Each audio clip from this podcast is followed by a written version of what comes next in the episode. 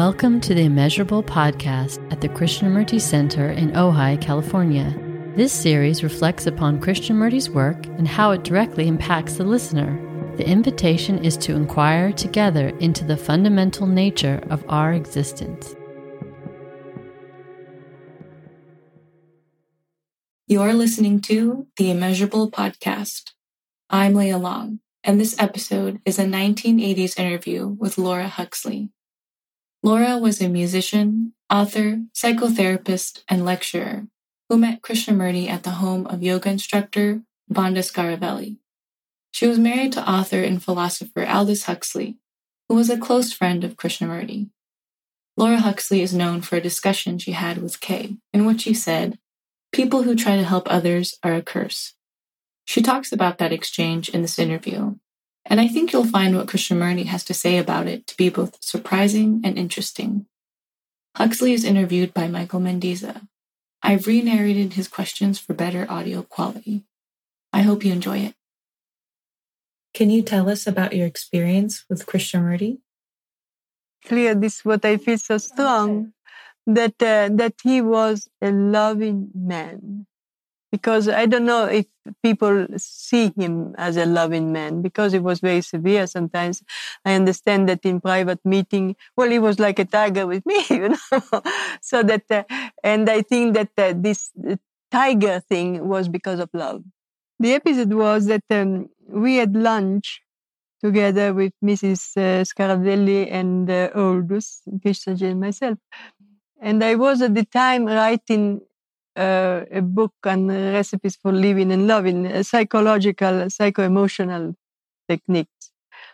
And I spoke about it uh, without uh, quite freely. And then after lunch, we were left alone, which was very thoughtful thing from the hostess to do. And Krishnaji, I felt some kind of a tremendous intensity come towards me and he was looking at me, holding my uh, gaze just like that.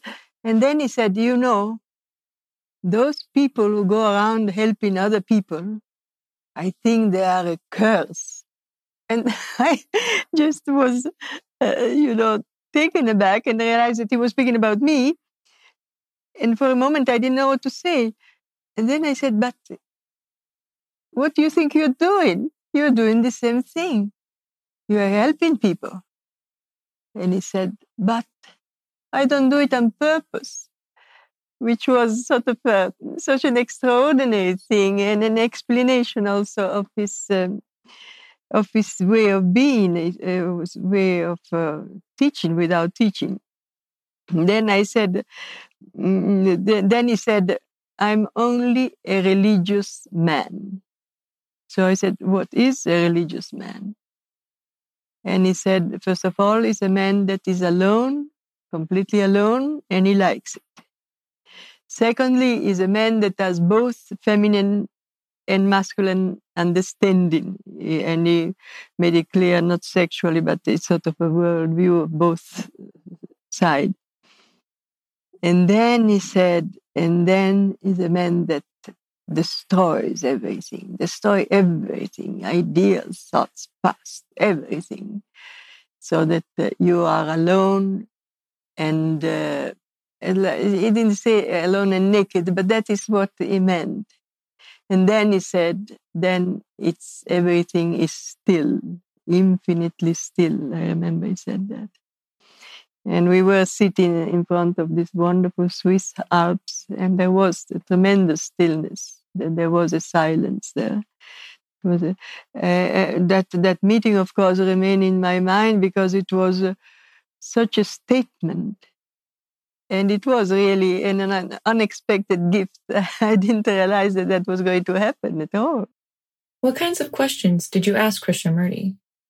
when uh, I was in India, in Madras, visiting him, I asked him uh, if he could teach the people in the street where there is great poverty and and this kind of feeling of people being destituted. And I asked him a question, and he said, "No, they are too primitive." And I think he meant, I think he meant that uh, you cannot teach people when they are hungry.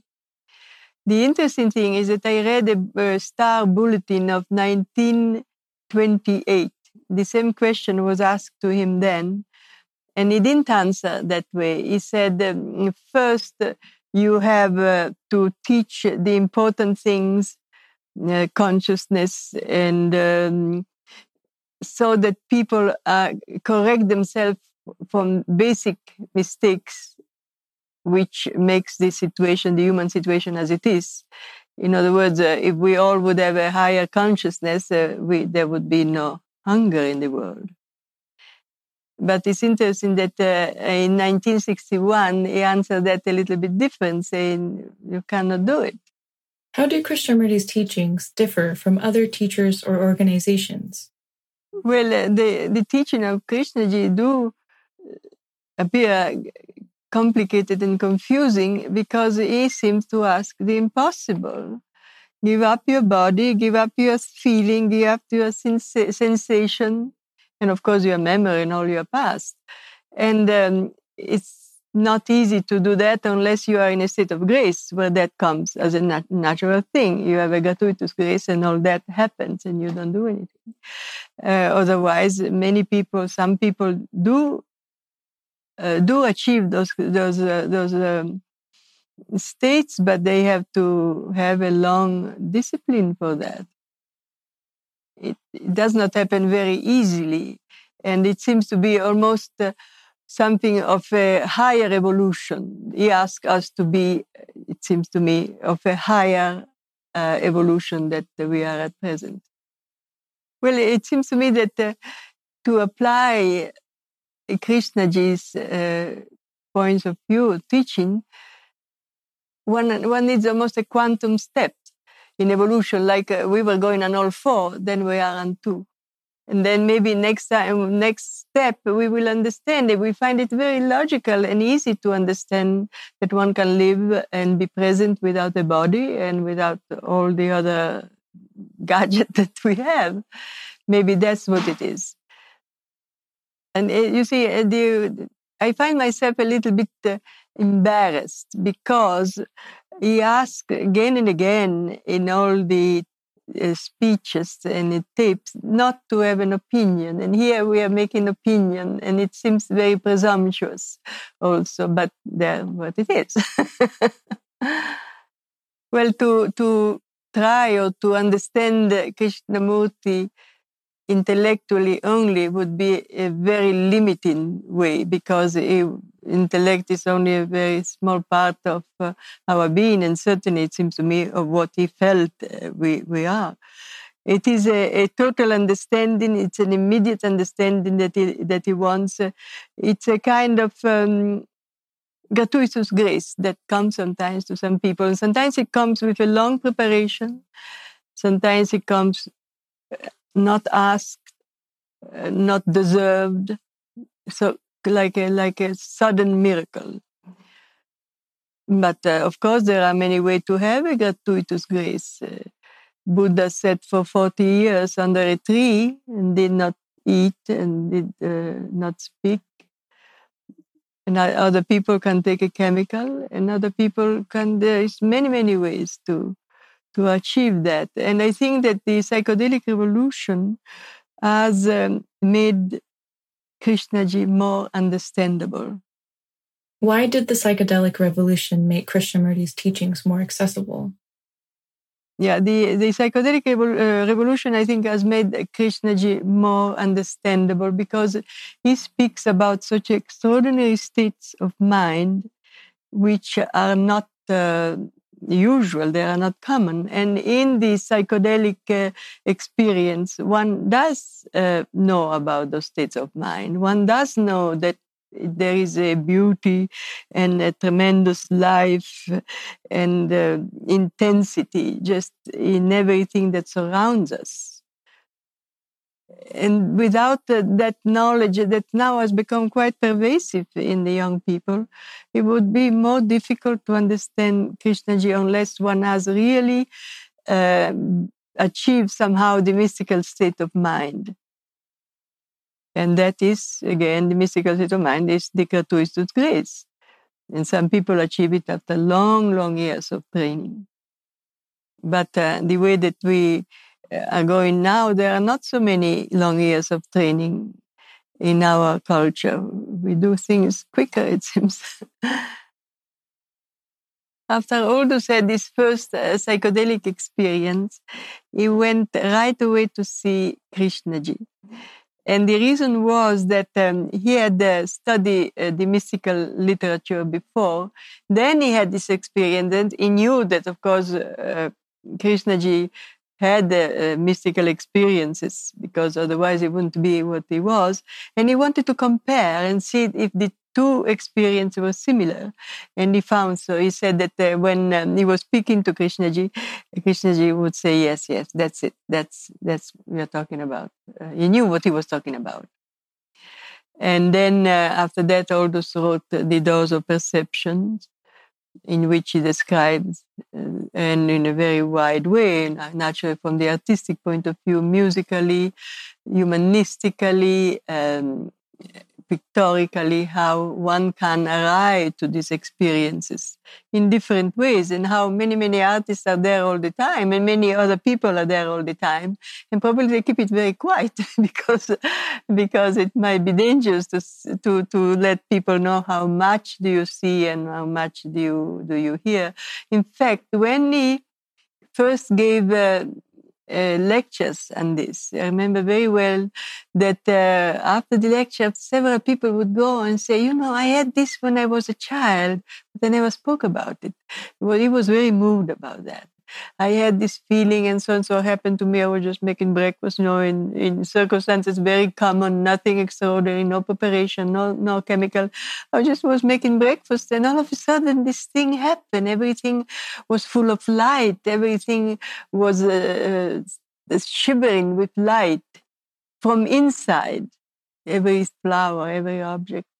In other words, what um, what Blake said and uh, Aldous quoted in the beginning of the book, uh, Doors of Perception, Blake said, if the doors of perception were cleansed, man would see everything as it is, infinite. And that is the experience that many people have, and probably they don't speak about it for, for very good reason.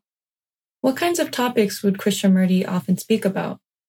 I think that uh, Krishnaji was speaking very often about this wonderful state of uh, intense passion and yet detachment. I mean, it's quite possibly possible to to have a great deal of passion, but uh, to have it coupled with detachment, that I believe is one of the ideals of uh, what uh, Krishnaji was was teaching, and uh, that is in fact uh, what we are trying to understand from him because he was a very intense and passionate person.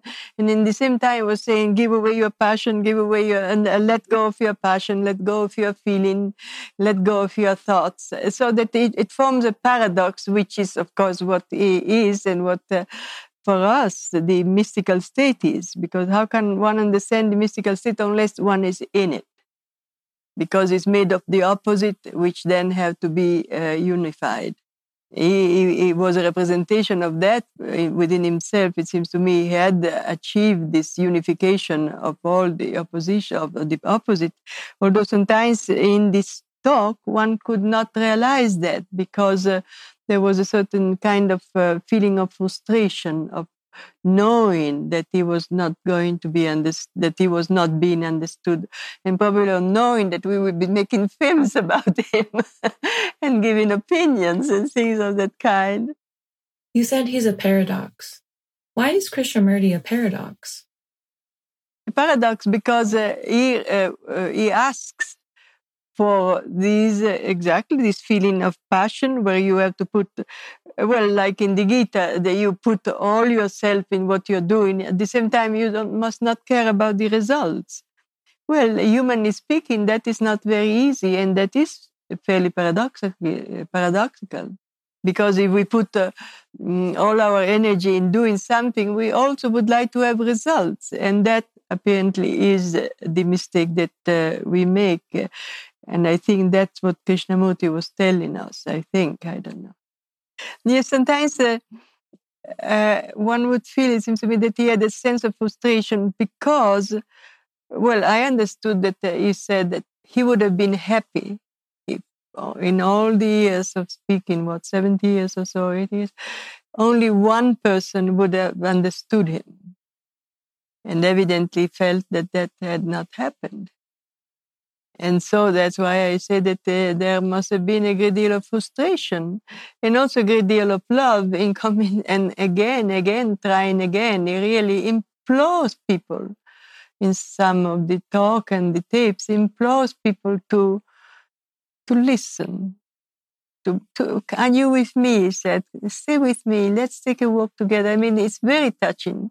And in the same time, one does feel that he knows that he's not being understood.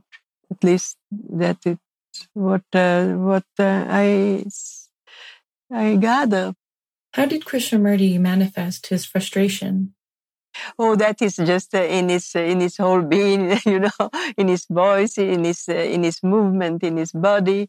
That that is where uh, that is where one feels the frustration. And then if he said that no one understood him, that is clearly frustrating to work so hard. I mean, I guess that is the work of the bodhisattva that has to give up its enlightenment and come back and again and again and again, trying to wake us up, trying really to convince us that we are asleep, that we don't see the obvious. In fact, the obvious is always the difficult thing to see. Was he easily misunderstood? Yes, I felt that uh, Krishnaji would be very, very easily misunderstood because he says, destroy everything, destroy all ideas, uh, or uh, ideals, not only ideas, but ideals.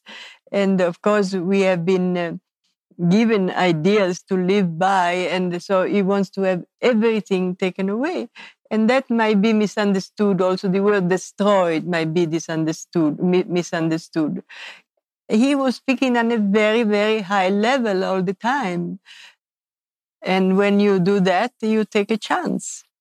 And he certainly was not uh, uh, shy in taking chances. That was his life. Uh, was there anything else that stood out to you about Krishnamurti?